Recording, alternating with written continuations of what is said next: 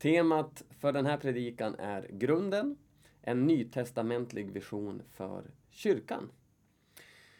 Vad är kyrkan? Och det är lätt att vi tänker på en kyrkbyggnad. Precis så som jag har bakom mig här i bakgrunden. Alltså en plats. Men byggnaden är ju inte kyrkan, utan byggnaden är uppkallad efter folket som samlas i den. Vi ser kyrkor över hela vårt land. I varenda stad, i varenda by så reser sig ett högt torn och det kallar vi för kyrkan. Men det är ju egentligen så att det är just den troendes gemenskap som en gång samlades och byggde kanske den här byggnaden för att kunna få samlas, som är den egentliga kyrkan. Man skulle kunna säga att kyrkan är det troendes gemenskap som har Jesus som Herre och som vill mognas tillsammans som kristna i efterföljd av Jesus och att verka för Guds mission här i världen. Med andra ord så kan man säga att vår längtan är att bli lärjungar som gör lärjungar. Och kanske speciellt efter en tid som denna, efter nedstängningar och annat, så blir det viktigt att när det kommer till kyrka, att vi vet vart vi siktar. Så att vi inte missar vad Jesus hade tänkt att kyrkan, hans levande troende som verkar för hans mission i världen, vad den var tänkt att vara. Det finns flera bilder och metaforer för vad en kyrka är i Nya Testamentet. Vi har hört talas om Kristi brud, vi har hört att det ska vara som en familj, en kropp och många lemmar, ett tempel för den helige Ande och listan skulle kunna göras längre. Men tyvärr så skulle man kunna säga att alla dessa bilder haltar och ingen av dem kan beskriva fullt ut vad kyrkan är för någonting. Det närmaste vi kommer till en riktigt bra definition av vad kyrkan är, det är det ord som vi finner i Nya Testamentet. Det grekiska ordet som är eklesia. Och det här ordet är ett sammansatt ord på grekiska. Vilket betyder att man sätter ihop två ord för att bilda ett nytt ord. Det kommer från grunden av ek, som betyder ut, ur. Och det är kalio som betyder kallad ur eller kallad från. Och ska man sätta ihop de här så blir det på engelska i alla fall the called out ones. Och på svenska så skulle vi landa med någon definition ungefär som de utkallade eller de utvalda. Och det här ordet användes redan, så det var ingenting som kyrkan hittade på. Det var ingenting som de första apostlarna som skrev om det här hittade på, utan de tog ett ord som redan fanns. Och det första användningsområdet under romartiden, det var i Greklands kontext. I Grekland på den tiden så hade varje stad eller by en utvald församling av människor som skulle råda över samhället.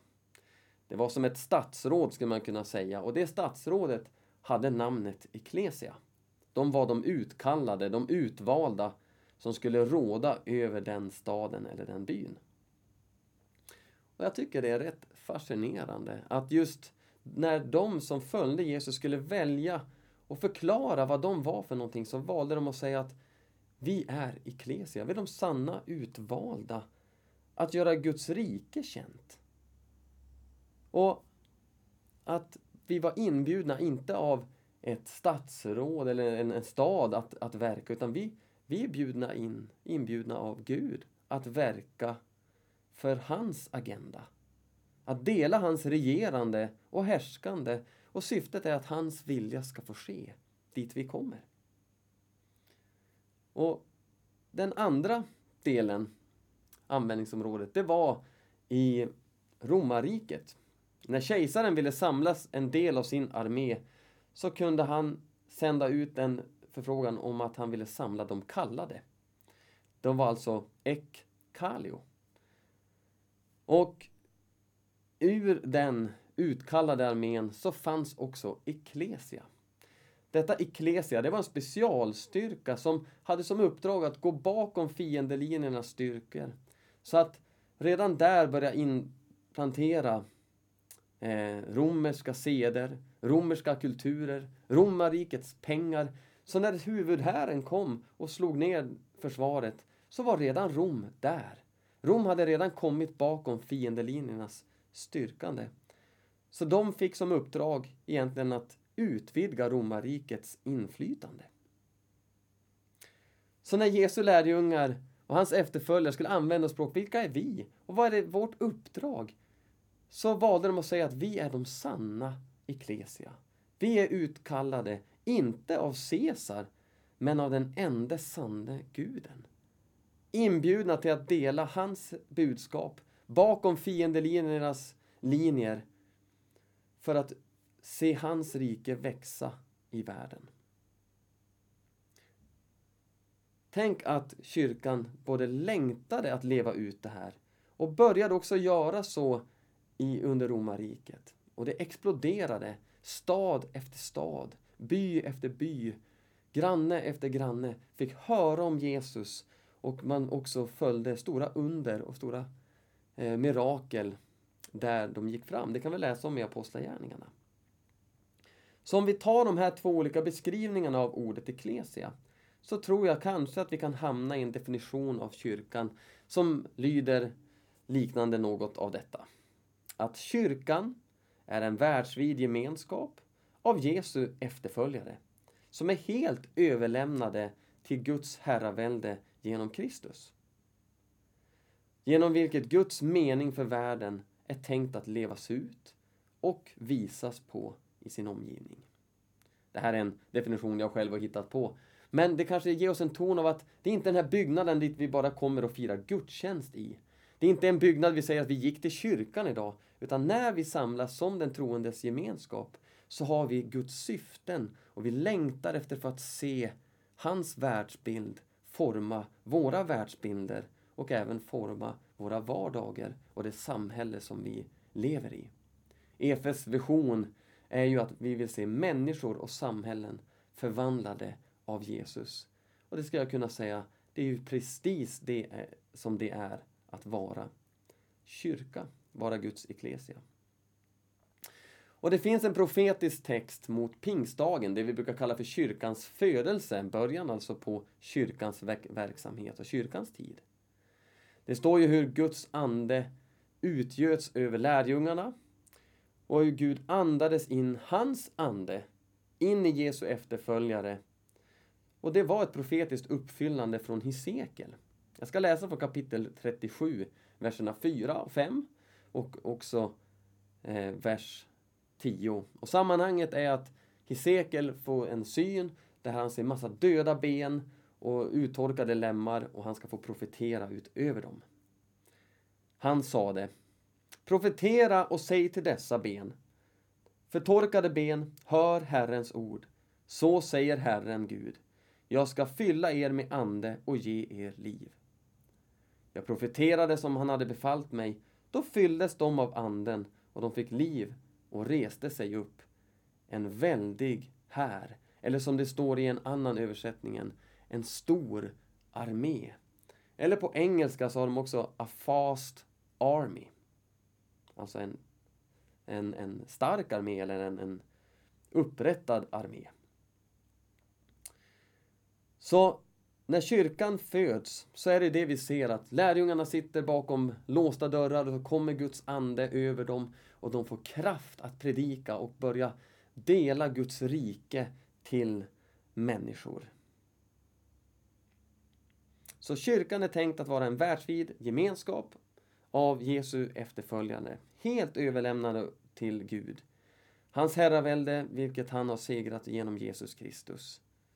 Och att vi ska få ta del av hans mission och ge vidare hans kärlek till världen. Bakom även fiendelinjernas styrkor. Och skulle vi dela upp det lite grann så kan man säga att kyrkan är absolut mer än en sann gemenskap. Men den kan aldrig vara mindre än en sann gemenskap. Det sammanhang du tillhör, den församling eller den förening, den hemgrupp eller hemmakyrka eller vad ni kallar er. Det är en lokal familj i den stora globala familjen. Vi som alla andra kristna gemenskaper är tänkt att vara en utsträckt arm av Gud själv. Att likna honom och vara en bild av honom. Han som själv är gemenskap i sig själv. Han är Fader, Son och Ande. Så är vi också på samma sätt skapade att leva i gemenskap. Jag ska ge en liten fotbollsliknelse på detta. Det finns en känd engelsk kock och då tänker kanske många på Jamie Oliver. Men innan honom så fanns det en som också var känd som hette Delia Smith. Hon är ungefär som vår tids mat-Tina, skulle man kunna säga. Och utöver att hon är en jätteduktig kock så är hon också en Norwich City-supporter, alltså ett fotbollslag i England hon sitter med i klubbledningen sedan några år tillbaka. Och hon tog den platsen tillsammans med sin man, för de kunde inte få egna barn och de ville ge vidare. Och de gav alltså allting till den här klubben kan man säga. Hon och hennes man har varit med och gett över 9 miljoner pund. Och hon menar att det inte finns så många ställen kvar i världen där man kan få känna sann gemenskap. Vidare säger hon också att när vi ser en supporterklubbs gemenskap på läktaren och på sidan om matchen och den här gemenskapen som de har om, när de pratar med varandra och när de hejar på varandra. Då säger hon det är gemenskap i dess fulländande, i dess sanna fulländande. Hon säger också att det är där vi ser hur vi alla borde leva. Det är där vi får verkliga vänskapsband. Det är där vi strävar efter samma mål. Det är där vi känner glädje, det är där vi känner lidande. Och kanske speciellt så känner man lidande om man hejar på Norwich City. För de har ju inte vunnit så många gånger. Och sen har hon en avslutande en kommentar i en tidningsartikel där det står så här. Hon säger Du förstår vad det menas med att vara människa när du följer ett fotbollslag. Du förstår vad det menas med att vara människa när du följer ett fotbollslag. Alltså hon säger egentligen att vi existerar för att leva i gemenskap, i en familj. Och vi tror att det där kan först och främst inte bli funnet genom att hålla på ett lag och vara en supporter. Utan vi som har fått dela tron på Jesus Kristus, vi vet ju att det här, det verkliga gemenskapen som kan verkligen få föda någonting nytt. Där människor som inte får tillhöra någonting kan få tillhöra oss. Där de kan få bli upprättade. Det kan bli funnet i Guds familj som har sitt centrum i Jesus Kristus. Där han får bli Herre över allt och i allt. Och vi har sett nu, efter pandemin, överallt i världen hur människor strömmar för att fylla arenor med sport. Och tro mig, jag har också sett en del matcher och jag har sett en del idrotter och det är fantastiskt att få se människor på läktarna igen. Det var inte samma sak att se på sporten när det inte fanns människor som tittade och hejade.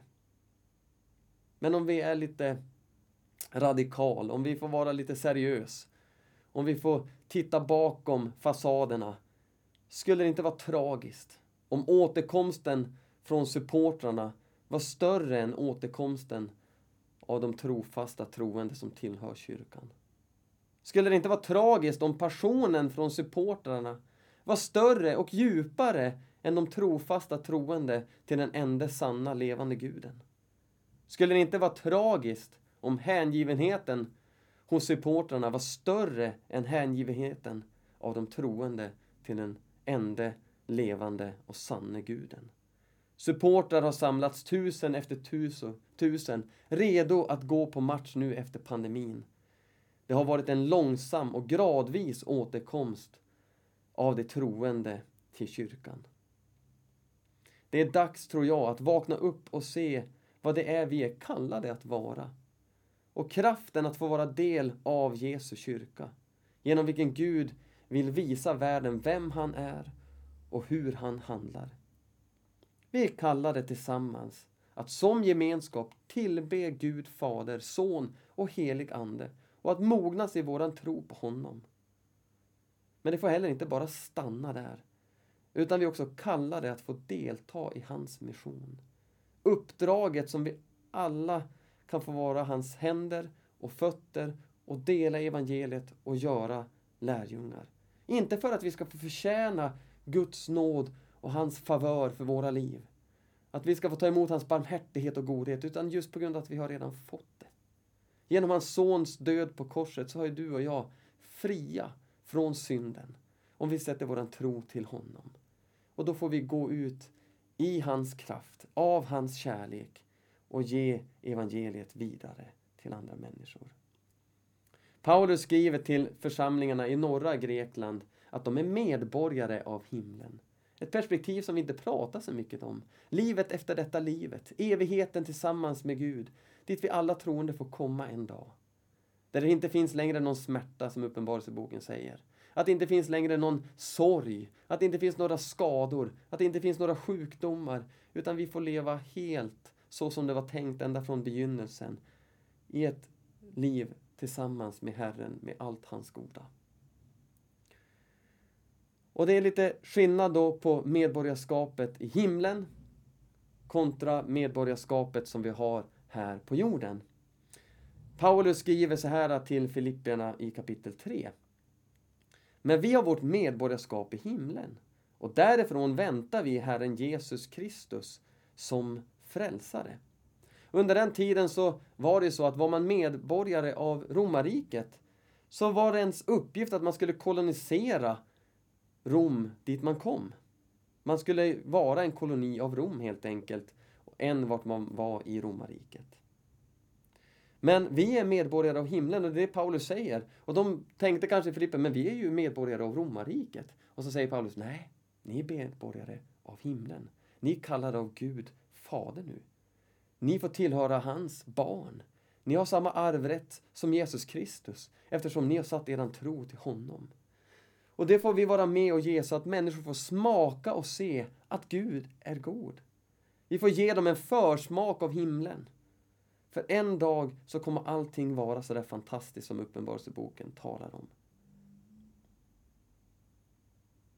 Det finns ett liv efter detta livet.